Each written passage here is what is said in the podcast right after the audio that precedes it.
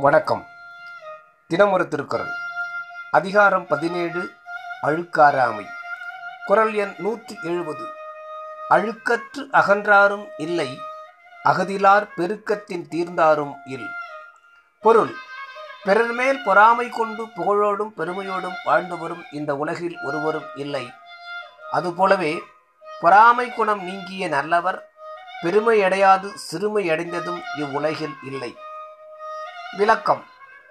இருள் உள்ள இடத்தில் ஒளி இல்லாதது போலவும் ஒளி உள்ள இடத்தில் இருள் நிற்காதது போலவும் பொறாமைக்கு மறுதலையான புகழும் நன்மையும் பொறுமைக்கு மறுதலையான பழியும் தீமையும் உண்டாவதில்லை என்ற உண்மையினை இந்த உலகில் மக்கள் மேல் வைத்து முடித்து காட்டினார்.